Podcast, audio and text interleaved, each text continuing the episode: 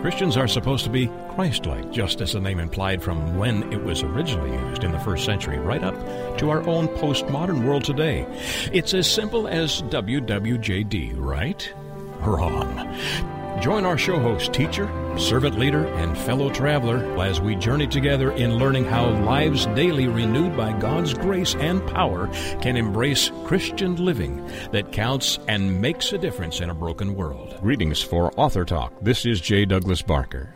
The author is Pastor William Floyd Dopp retired Episcopal priest who joins me from California, and he has written a book that is a provocative title Is There Hope for the Christian Faith? Welcome, sir. Thank you, Jay. I appreciate uh, your uh, taking time to interview me. The title was inspired by a conversation you had with one of your parishioners. Can you share that story with us, please? Well, I have been studying the um, the development of the church, uh, all of my ministry, but particularly um, since the late '90s when I was working on my doctorate, and uh, I I'm studying congregational development, and in that time, uh, the there was a great ecumenical movement going on, a lot of wonderful things going on, but all of a sudden they started to slow down. And uh, I gave a sermon one Sunday talking about um, the the people who do not attend church.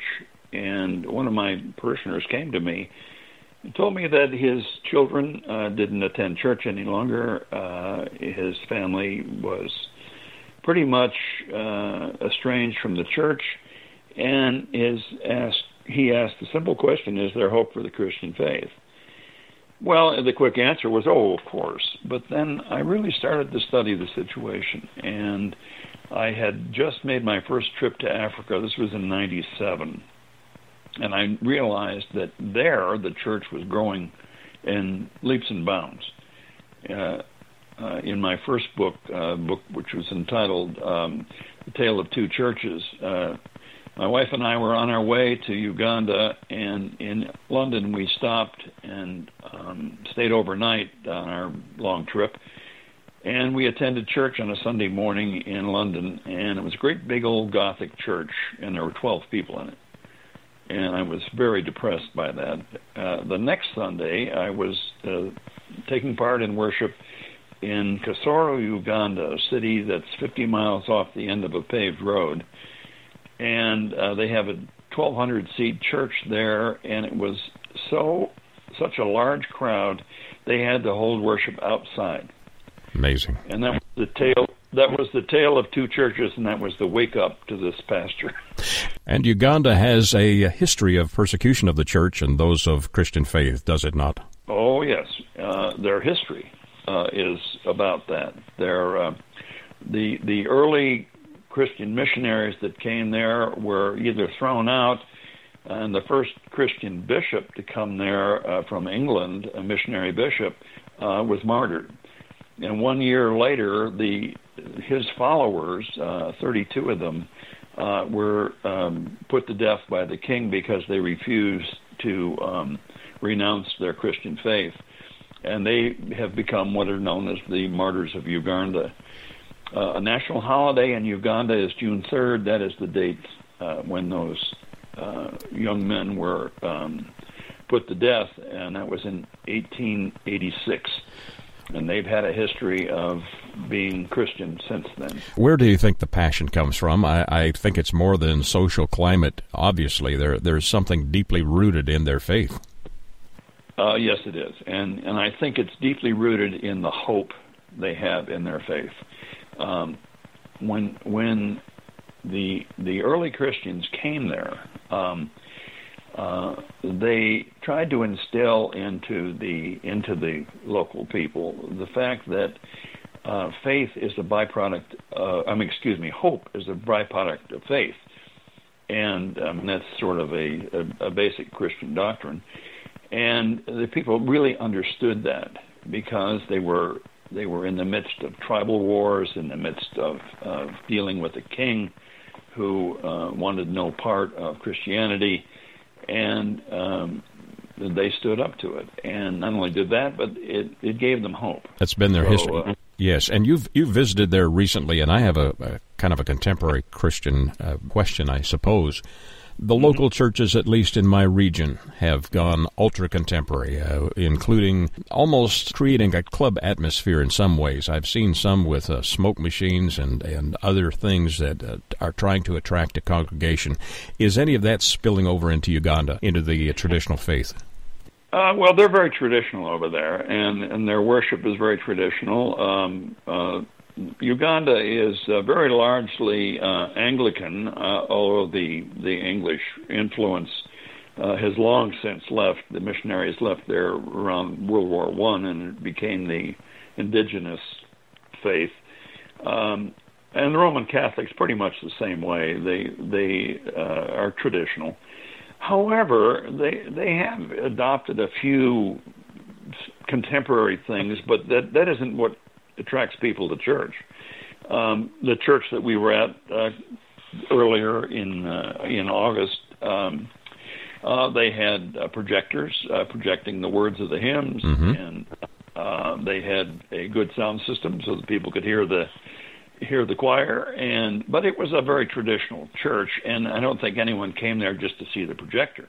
Right. Um, they they came there they came there so they could see so that they could sing the hymns. And it was uh, helpful to have the hymns projected on a screen. Um, and I, I talked with the um, the head of the cathedral there uh, which they refer to as their vicar. And I asked him about the the you know the introduction of, of the visuals and so forth. He said well it just helps. He said it doesn't make our worship. And I, I think that's pretty pretty good uh, way of putting it. Now, at their national cathedral in Kampala, um, they have the largest pipe organ in in the uh, in all of Africa. Wow! And it is very traditional. Wow. um, so you know, you you you just have to say, um, yeah, they've done some contemporary things. Uh, they they've done some contemporary versions of, of standard hymns, and I heard some hymns that I hadn't heard before last time I was there. Mm. So you know, it uh, they've done some things to to keep the church lively and and uh, meaningful, but that's not the purpose. Uh, the, their purpose is the faith. Yes, and, and the the the, folk, the good news of the gospel. That's that's why they're there. That's encouraging. What what what are you seeing happening in the church in general? This book was written for what reason? When you uh, when you pose that that question, is there hope for the Christian faith? Well, uh, you know, this is the 500th anniversary of the uh, Protestant Reformation. Uh, Martin Luther put his his theses on the uh, door at the Wittenberg Church in Germany in um, 1517. Here we are, 500 years later. Well, the Protestant Reformation uh, did a lot of wonderful things for the church. It it it opened up thinking. It brought um, the scriptures to the forefront. Uh, that's why it's called Protestant or Protestament. It, it is the the uh, evangelical uh, understanding of the faith. On the other hand, um, it also had people now with so many different interpretations of the faith. Um, I, I'm not certain where the Reformation is going, but I know there's a new Reformation going on, and it's happening in the developing world. And I think the mark of the new Reformation is uh, is mission, the, the church in mission. It's very much like the early church. It is spreading to uh, the good news of the gospel to people that don't know it. And um, you take places like Africa, South America, India, China. This is where the church is growing at an incredible rate, and it's because it, the church is in mission. Oh, I believe that. I have a friend who is a, a minister evangelist who has uh, implemented a Bible study or Bible uh, college course in correspondence, and he has graduated worldwide. About thirty-two thousand students so far. Wow. Has been able to get behind the iron, uh, well, the behind in, into Cuba, and has has a very vibrant uh, church response there from from those who are are committed to the gospel. So it's it's encouraging. Yeah. There are there are things happening in in the world uh, of uh, of faith, and it's no small thing that uh, the new pope is from South America and I think uh, Pope Francis is is one of the reformers. I think he is is um, uh, bringing the Catholic Church back into its ministry, and I I I, I follow his his uh, wonderful understandings of of how it is to be uh, in the ministry. I love what he said about his pope or his popes, his uh, bishops. He said they're to be pastor bishops, not pilot bishops. I, I love that. That's that's exactly what the church needs to be. We need to be pastors, and we need to. Uh, uh, be the shepherds that lead people to uh, the good news of the gospel. And I, I think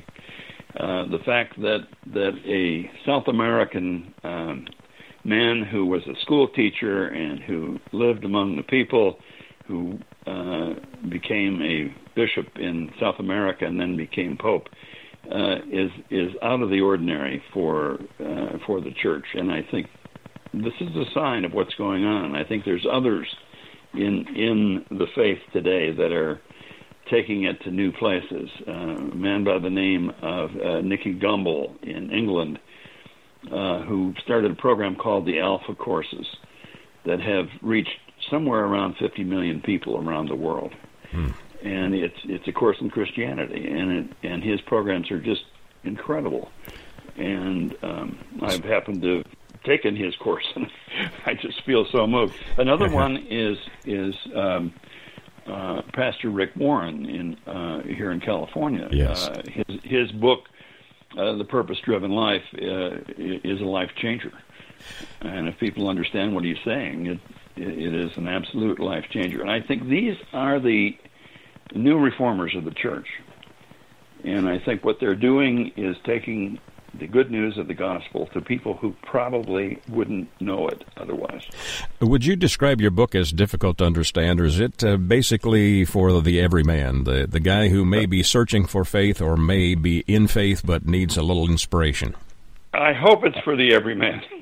Uh, I do I do teach at a at a, a, a theological seminary, so I'm always afraid that I'm getting too academic. So I, I wrote this book uh, to be for the average person. I, I tried to explain uh, the things that I've experienced in everyday terms, and um, one of the one of the people I hold up in the book is a is a man by the name of Festo Kivengere. He was a a uh, bishop in Uganda in the uh, 70s and 80s.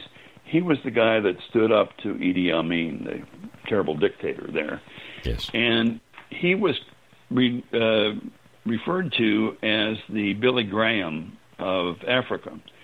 Um, and partly because he actually started with Billy Graham and then later went on to his own ministry. Uh, but he brought the idea of, of the Christian faith to people uh, throughout all of Africa.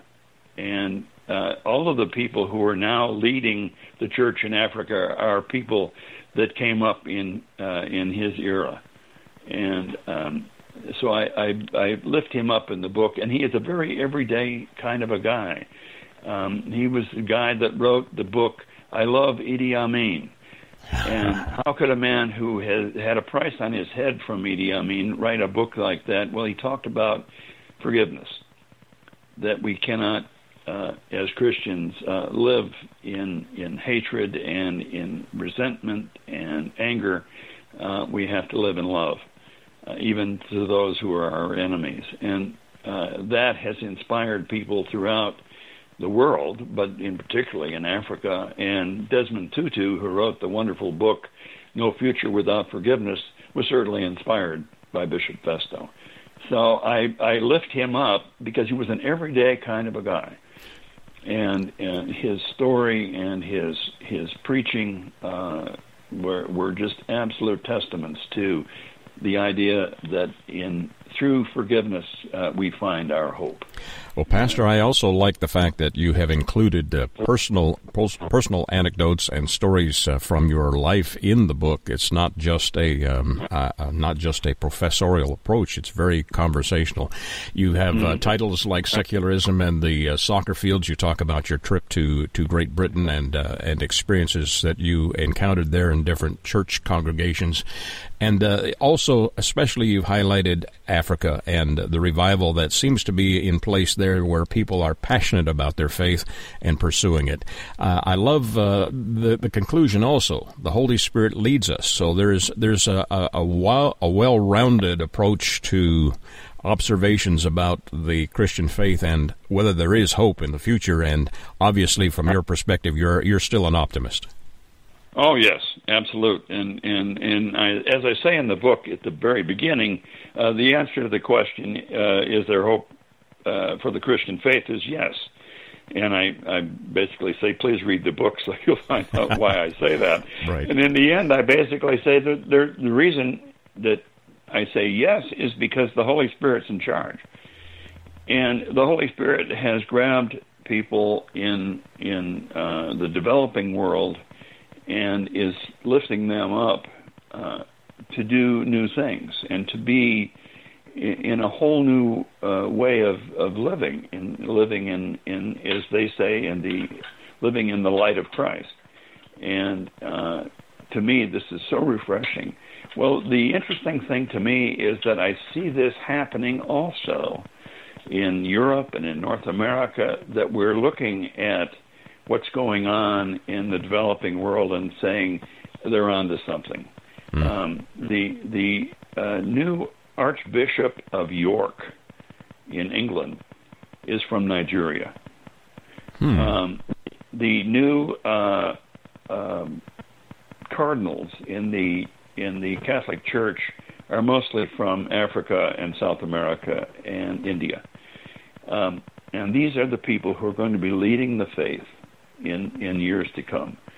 And what I'm seeing is is that a, a whole new movement is happening uh, in the church, and I'm not talking about any particular denomination, but Christianity in general. Uh, and it is it is moving at a very rapid pace. Uh, I see uh, churches like uh, Rick Warren's famous uh, church in um, Orange County, uh, California, is sending people to Africa not to be missionaries, but to study what they're doing. and, Beautiful. And I, I find that refreshing. It is refreshing. This is this is a book I'd highly recommend uh, to anyone who has even a curiosity about Christian faith or just about what's happening around the world. The title again is "Is There Hope for the Christian Faith?" Subtitled "500 Years After Martin Luther, the Christian Church is Beginning a New Reforma- Reformation." My guest has been Pastor William Floyd Dopp, D-O-P-P. If you're doing a search online and it's uh, there's no pastor in front of the uh, the author's title, it's just William Floyd Dopp. Pastor Bill, where do my listeners get copies of this? Well, um, uh, they can get it through uh, any bookstores. Uh, and, uh, can order it uh, through um, Barnes and Noble and any of the major stores, Amazon, and any of the those that have uh, book ordering. They can do that. they can also get a um, electronic version of the book which is available as well. There's both a hardcover, hardcover and a softcover edition of the book as well. Uh, do you possibly have a website yet? Yes, we do. I do, and it's uh, williamfloyddopp.com. And uh, uh, on the website, uh, there's information about the book. Uh, there's some reviews of the book. Uh, I have had some wonderful reviews, and I am so grateful to the presiding bishop of the Lutheran uh, Evangelical Lutheran Church in America uh, because she wrote a, a very nice review of my book, and I appreciate that very much. Um, also, um, uh, on the website, I do a weekly blog. I do a little um, sermonette every Sunday, and it's called uh, Sunday Food for Thought because at the end of each chapter I have a food for thought. So I decided to just continue that. so it's on my website every Sunday. And we get a, uh, quite a few comments on that each week. Well, excellent. So I hope people, I hope people will look for that.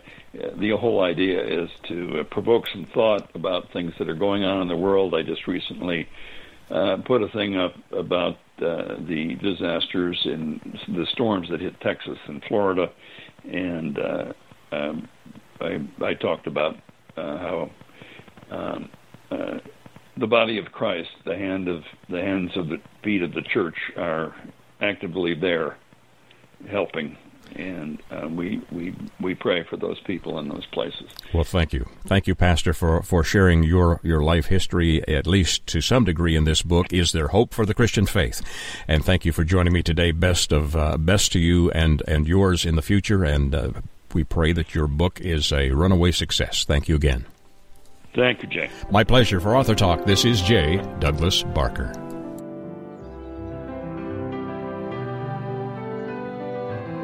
Stay with us for more Christian Living That Counts. Back in a moment. It's the Fitness Minute with fitness expert Annette Hammond. The National Heart, Lung, and Blood Institute defines high cholesterol as a condition in which you have too much cholesterol in your blood. By itself, the condition usually has no signs or symptoms. People who have high blood cholesterol have a greater chance of getting coronary artery disease. According to the American Heart Association, more than 120 million Americans over the age of 20 have cholesterol counts that are above a healthy level. Harvard Medical School says that the good news is that cholesterol levels can be controlled, and just by lowering your total cholesterol 10%, you can decrease your heart attack risk by 20 to 30%. Making changes in your eating is important, but including daily exercise is a must. For the Fitness Minute, I'm Annette Hammond. Visit our Facebook fan page at Fitness Minute with Annette Hammond. Returning with more of Christian Living That Counts. Greetings for Author Talk. This is J. Douglas Barker. The book is titled When God Speaks. Subtitled He Says Amazing Things. And the author, at least what's on the cover of the book, is Writer for the King. The actual author's name is Deborah A. Bennett, and she joins me from Michigan. Welcome to the program, Deborah. Thank you. It's great to be here. It's a pleasure to visit with you. You have uh, this is the first book that you put into print. Uh, have there been other uh, ideas that you've wanted to develop, or is this uh, the first first thing that really has uh, been an inspiration for you, and you wanted to put it put out there for the public? I've done writing through the years in local newspapers and things like that, and I have another book that came about in 1996, but hasn't really gone anywhere. It's just kind of still sitting there. Um, but this was the first one that just literally came about within 12 to 15 days and um, has quite a story as far as how it came well, in. Did, how did how did it happen? I, I understand it was back what 2009 maybe about that time frame yeah. that that the idea yeah. came to you. Um, I was struggling with what to get our adult children for Christmas, and one morning the Lord said during my devotional time, write a devotional book for them for the next year. So I got all excited, thought I'd be sharing my thoughts. And the first day I came home from work, had my Bible and journal and everything sitting there, and all of a sudden I heard the the Lord say January one, and He just started speaking it out. And for the next 12 to 15 days, when I would come home from work, he would just I was astonished. I was like, is this really happening? Am I really hearing this? This is amazing. And he would pick up right with the next date and he would say things once in a while that would just kind of make it funny like march fifth is his first word that day was popcorn and you know god knows all things so i just kept typing what he said and by the time i got done i was just broken um i was amazed i had a wonderful little book. It had a different title at, that time called come hear my voice. And we gave it to the kids for christmas and one friend. And she started editing it on an airplane because she knew it was going to go somewhere. And uh in January of that year 2010 he said print 100 at local university print shop. So we did and those were given out and sold at a local store and about 2012 I started to run out of books and thought what do I do and I had um gotten a bonus at work which the Lord had told me that money's mine. I'll tell you what it's for. Hmm. So on a snow day from school, he said, "Call your friend." My my friend is a multi-author. She told me about AuthorHouse and how to get it going, and within that was January seventeenth, twenty twelve, and the book went to print February second or third. That's incredible. It went that, yeah, it came together that fast um, we changed the title and the picture on the book, which makes it more appealing to everyone, but actually says what the book is about. When God speaks, He says absolutely. Amazing things. well, and and this is not, and I, I hope this doesn't uh, sound offensive, but there are some new agers that uh, get what's mm-hmm. called channeling. This is not a channeled book. This is actually uh, no. an inspirational book from from from your spirit. Is that the way to describe this? Well, yes. Jesus said that when he left the earth, he was going to send the gift of the Holy Spirit, and that he was not leaving us orphans. He would be speaking to us and telling us things and reminding us things that he had said. And so, you know, like if the phone rings right now, you know your wife's voice from a stranger's voice. Right. So over time, I just have a great friendship with the Lord, and I recognize His voice. And um, not not that that's perfect, but it was funny because some days I would get so excited about what he was saying that I would type something and he'd go delete that. I didn't say that. And uh-huh. so I could not put my name on this book. And it still astonishes me because it's little short daily devotional excerpts that just encourage, excite, um, let you know that God is real, He's alive, He's relational, He's not some big ogre in the sky. And there's uh, actually 365 uh, inspirational moments or comments. Uh, uh yeah. Would call them paragraphs or stories? How would you describe those individual pieces? Well, I think it's February 10th is just one sentence, and then some of them are several lines, several sentences. Um, but they're small enough that that's what I loved when he kept it simple, so that my kids who are extremely busy and both pastors and planting churches and doing inner city work, they don't have time to read a, a, a ton of stuff, but just enough to give them a nugget to ponder for the day um, or the evening if it's late at night when you read. And even myself, I don't pick it up every day. I use some of the others that are out there, Jesus Calling for one of them. Um, but it's it's just fun. And what it does is it gets you realizing that God is still speaking. He didn't quit. And he loves for us to spend time with him. Just sit, but you got to listen. And Yes, and they they are. I would call them a, a, cheer up for the day. Might be a way of saying it. They're they're yeah, very very exactly. positive and, and upbeat. Yes. Yeah, in fact, December 10th, I have that in front of me. It says, Wood has so many uses. You can build with it, design with it, sit on it, whittle and carve it, weather it, uh, burn it, chop it, polish it, renew it.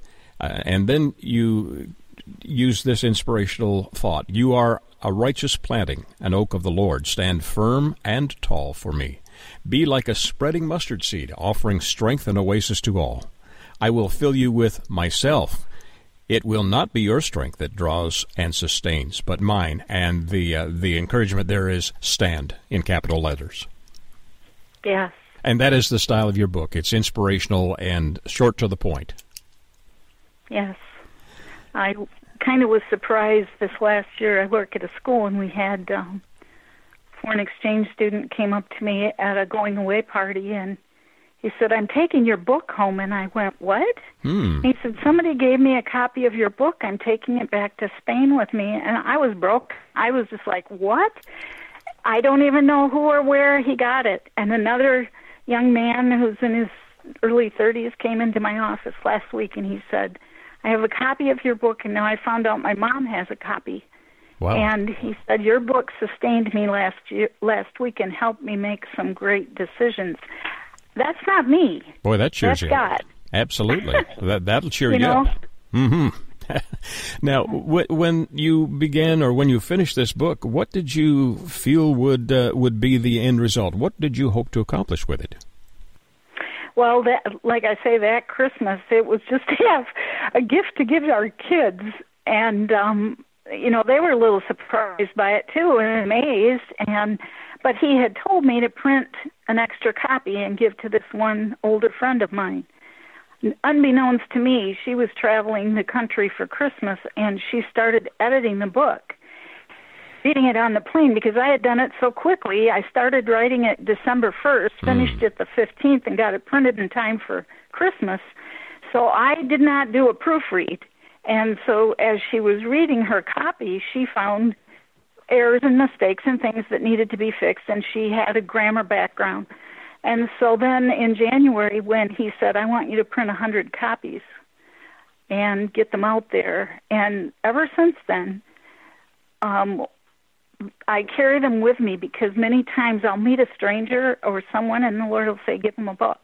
Hmm. And it usually has been um, a great encouragement to them at the moment. Um, not just a gift, but impact their life. And uh, so that's if if anybody reads it and finds out that they want to listen to him and get to know him as personal friend instead of you know it's not about religion it's not about a church or denomination this is just a one-on-one relationship with Jesus, and man, it is a blast.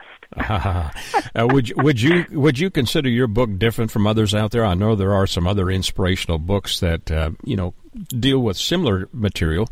How would you describe your book as as being different?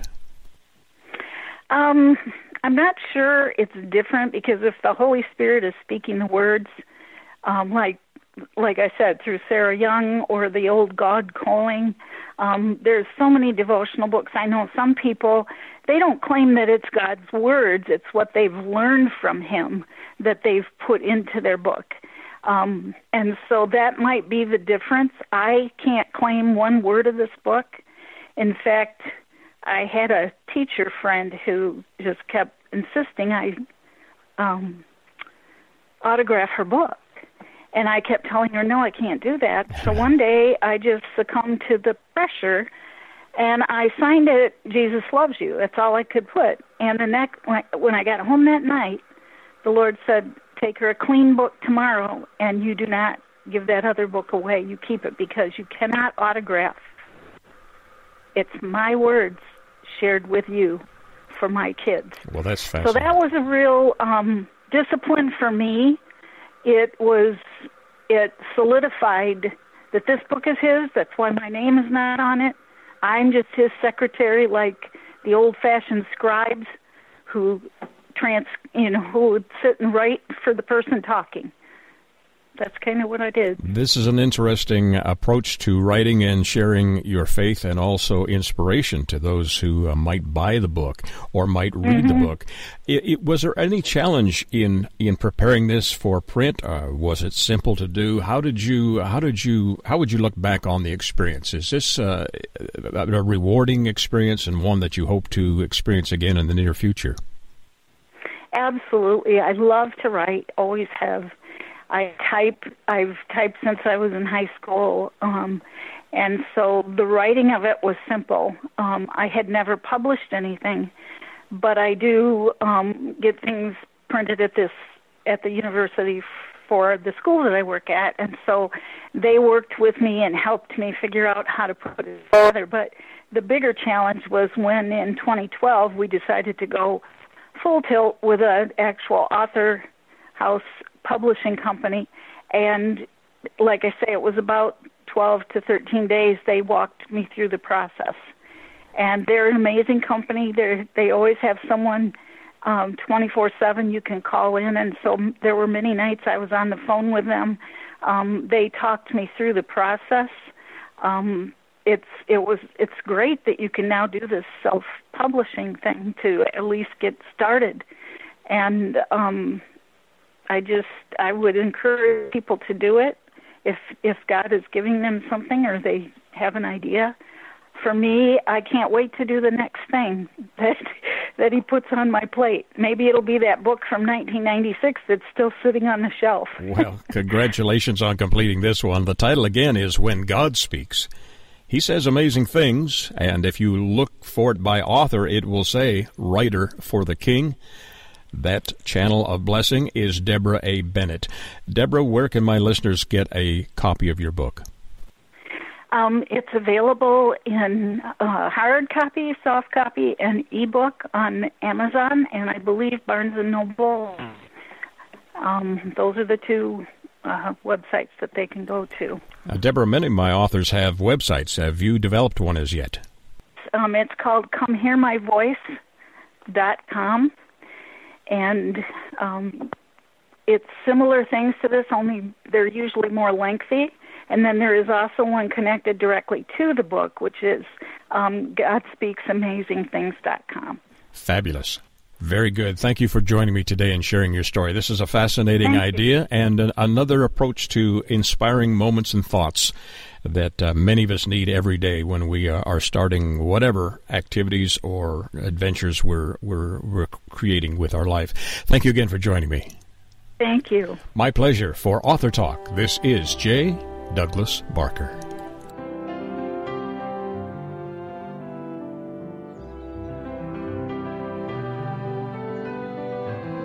Stay with us for more Christian Living That Counts. Back in a moment.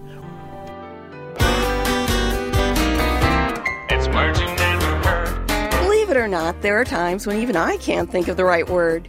The inability to think of a word is called lethologica. Texas Monthly Magazine recently came out with some colorful homespun sayings, old as dirt and common as cornbread in the Lone Star State.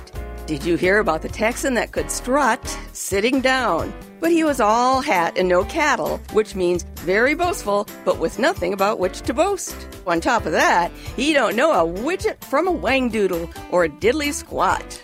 His wife was a mighty strong woman. She'd charge hell with a bucket of ice water. She was always telling folks that he was so tight he could squeeze a nickel till the buffalo screamed. She also said he was famous for calling the hogs all night or snoring. It's never heard. I'm Carolyn Davidson, and you can have fun challenging your words you never heard vocabulary with my new app, Too Funny for Words. Returning with more of Christian Living That Counts. Greetings for Author Talk. This is J. Douglas Barker. This book is titled A Spiritual Hypothesis, an inquiry into abnormal and paranormal behavior. And joining me from near St. Louis, Missouri, in the United States of America, is author Daniel Punzak. Thank you, sir, for joining me today. Well, thank you for asking me to, to speak. Well, this is a fascinating study because it has taken, I'm sure, a number of years to complete this. Uh, just for the information, just for the the notice of my listeners, there are 800 pages of research material that went into this, plus 150 pages of uh, of resource notes and and all of that. How long did it actually take, Dan, to complete? Uh, I, I retired at the end of 2008, and I've been working on it ever since. In fact, I had done a lot of the research before, but I hadn't done uh, very little of the right actual writing. The study or the subtitle, An Inquiry into Abnormal and Paranormal Behavior. What was the genesis? What was the foundation that gave you curiosity about this particular area of life? Well, uh, uh, one of my uh, connections is in the Bible. Uh, in several places, it references that uh, like in Paul's epistles, he said he says your soul and your spirit. So I uh, reached the con- uh, the the idea I'm proposing is that these are two separate spiritual aspects uh, within each human being, and they have different functions. And uh, when the uh, the soul aspect uh, uh, becomes what I call fragmented through various types of uh, things that they can either do or it can be as a result of child abuse that this results in this fragmented soul and this causes uh, a lot of abnormal behavior everything from mental illness to uh, criminal behavior And as uh, further disclosure, your background study was as an engineer, so you have that curiosity about a lot of detail. I would I would surmise from from that particular uh, occupation or process. It's amazing that you were able to focus on this particular subject material and create a book that is so all inclusive. There are, again, nearly 800 pages. How did you organize this? How did you begin the study of, of paranormal behavior? Well, it, the main parts of the uh, book, I, probably the one of the furthest uh, lengths of studies of uh, where I'm into is things like near-death experiences. Uh, that's one of them. There's other types, but I found that there's very similar. A lot of, although it's, uh, I say it's spiritual and it's, it, it can be religious. I'm saying that some of these, uh, a lot of the things come from secular sources, which I think shows that uh, that they're finding the phenomena there, but they're just uh, they just don't understand it, so they don't go into it. You've also done, uh, again, in that section, a very detailed uh, look at childhood near death experiences. What did you find that uh, maybe amazed you or surprised you the most?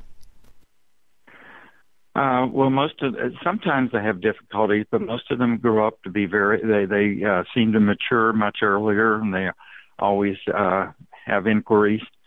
And what's uh, and these uh, some of these it's it's rather unusual. Some things uh, people have had these when they although they use the word childhood, it really goes from you know from almost from birth. Like sometimes they've had them for blue babies and something like that.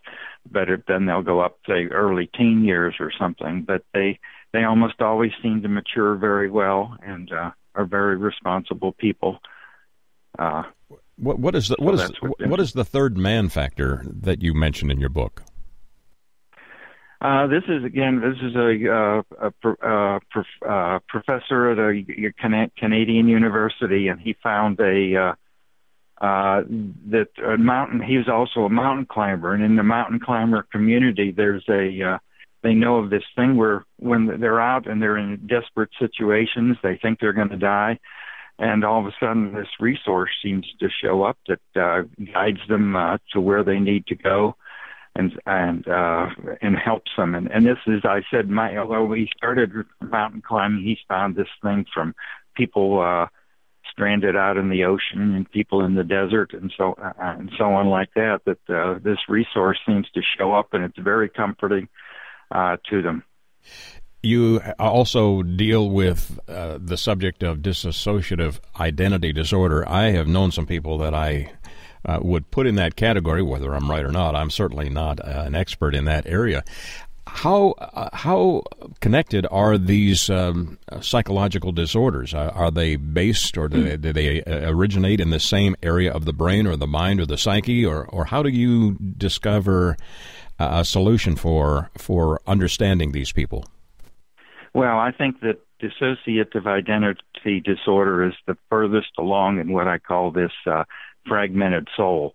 That it's almost always the result of child abuse, and and so uh, you're, you're the, a child's soul hasn't quite as well bonded to their physical body as uh, as an adult. So when they have this, then it's easy for their soul and uh, various other uh, spiritual forces to enter them, and uh, but what I most uh, like about the dissociative is that they uh, therapists, and again, these are almost all secular therapists, the ordinary have found a resource in there that they call the inner self helper, and this seems to want to guide the uh, uh, person toward uh, mental health, and this is what I call this uh, second aspect of uh, of a human being called you uh, remember i said you have a soul and a spirit and i think this is the uh, separate aspect.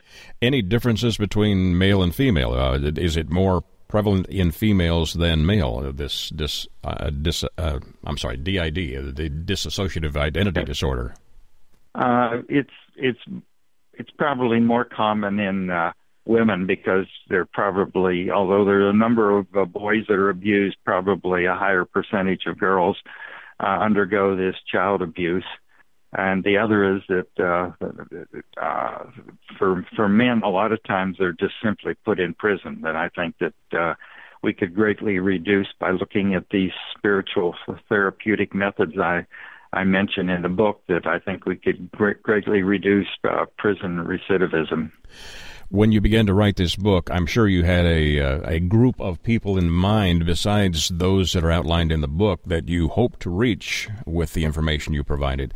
Well, although I I think it can be considered uh, Christian, it can also be considered any type of spiritual thing like this uh, near death experiences. I often attend conferences on that, and I'm hoping. Uh, and I've written a number of articles in their journals and.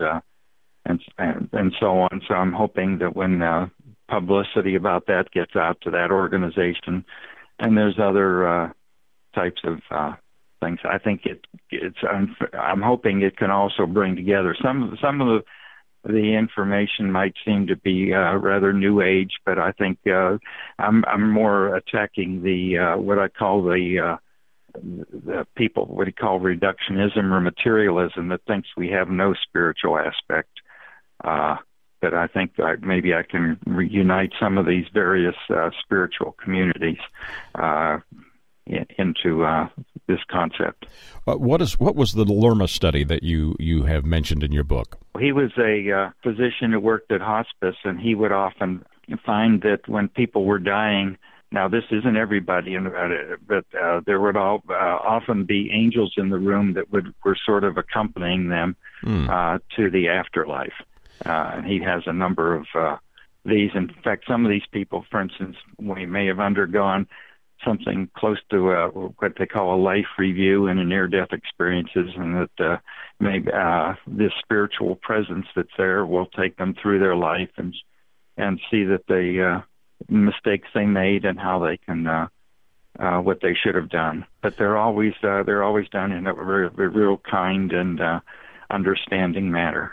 You, you've outlined this uh, by names uh, of cases and so on. So those individuals who are mentioned in your chapter are part of this study. Then, Uh, yes, of course, they're probably uh, uh, pseudonyms. Uh, they're probably not the real people, but I'm trusting that this guy was a this, he's a medical doctor and hospice director that he was responsible in conveying all the information correctly. what have you outlined or discovered about shamanism?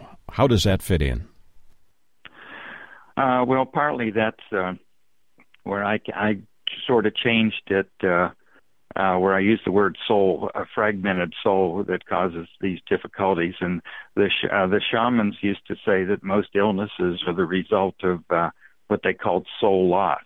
In other words, the uh, your soul has, is no longer properly fitted into your physical body, and that that can create uh, uh, problems when that happens. And for my listeners, this book is all inclusive. It also especially focuses on what is called Christian deliverance and uh, Christian psychiatry. You've uh, talked about a an area called bondage and healing methodology and given examples of that. So the book is not just focused on what uh, many would call New Age uh, approach, but your overall concept is to show people that there may be a connection between body, soul, and spirit. Would that be a way to describe the uh, overview of your book? Uh, yes, it would. That's a very good description. I like the one, for instance, I used this one medical doctor. He was in England, but he would, uh, uh, people might be interested in, he found that, uh, that people that, uh, that were born after an abortion in the family uh, often had uh, problems. And he would hold a religious service for the aborted child, and a lot of these uh, difficult symptoms in these uh, children born after the abortion uh, would would go away. So sometimes in, when we're doing regular things, we say, well, with the effect on the mother, and I'm not saying there can be major effects on her too, but I'm saying you have to be careful of uh, children born after an abortion. phenomenal uh, insight that you you have discovered. The the style of writing, would you uh, outline it or or or talk of it as being difficult to understand, or is it fairly conversational in its style?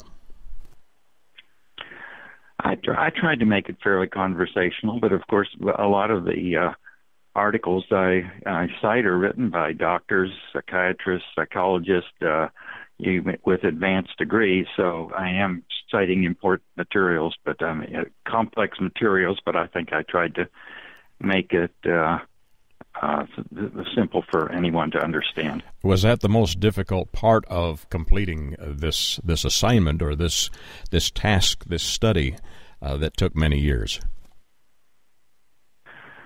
Uh, well, one of the problems was I finally decided to finish because I'm, I'm I even you know now I finished this over a year ago and I'm still finding you know new materials that I could uh, sometime use or something or if I'm speaking to somebody that I could add to this. But uh, it's a never-ending study uh, that can go on.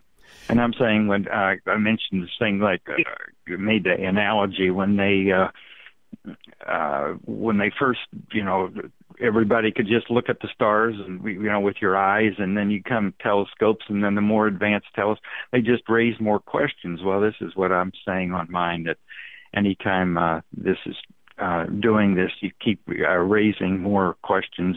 Uh, uh when you raise it, when you seem to answer one question, you have a, um, a lot more new questions about human spirituality. Well, thank you for sharing your story. This, again, is a book that would appeal to a wide variety of, of individuals, everything from people in the health profession to uh, spiritual uh, professions uh, such as pastors, ministers, priests, uh, anybody that has an interest in delving deeper into the psyche of the human spirit. This is wonderfully done and beautifully researched. Thank you again, Daniel, for joining us today. The title of the book again is A Spiritual Hypothesis, an inquiry into abnormal and paranormal behavior. And again, written in a well researched style, uh, over 800 pages, so it's not something you can sit down in one evening and go through and, and uh, grasp all of the details, but it'd be a wonderful, it would be a wonderful uh, resource and a reference book. Uh, Dan, thank you for joining me. Where can my listeners get a copy of this? Uh, you can get it through Amazon, and you can get a, either a hardback, a soft cover, or a uh, uh, electronic edition, or any uh, Barnes and Noble or any uh, other other types of sources like that. Uh, oh, but it's written by AuthorHouse, uh, so they you can go through them also. Yes, and they can also search under your name, Daniel P U N Z A K, and uh, find this book. And from what you've described in our conversation, it sounds as though you may have a sequel coming up. Is that possible? Uh, possible, but uh, like I said, I've been doing this, and I'm in my mid 70s, so I have to uh, be careful here. Um, although I am quite healthy, so I'm hopefully I have a number of years yet to go. I think you do, and certainly a brilliant mind. Thank you, Dan, for joining me today. Again, the book title, A Spiritual Hypothesis, an inquiry into abnormal and paranormal behavior, author Daniel Punzak. Thank you, sir, for joining me today, and best of luck. Hope to visit with you in the future. Okay, fine. Thank My you. pleasure for AuthorHouse and Author Talk. This is J. Douglas Barker.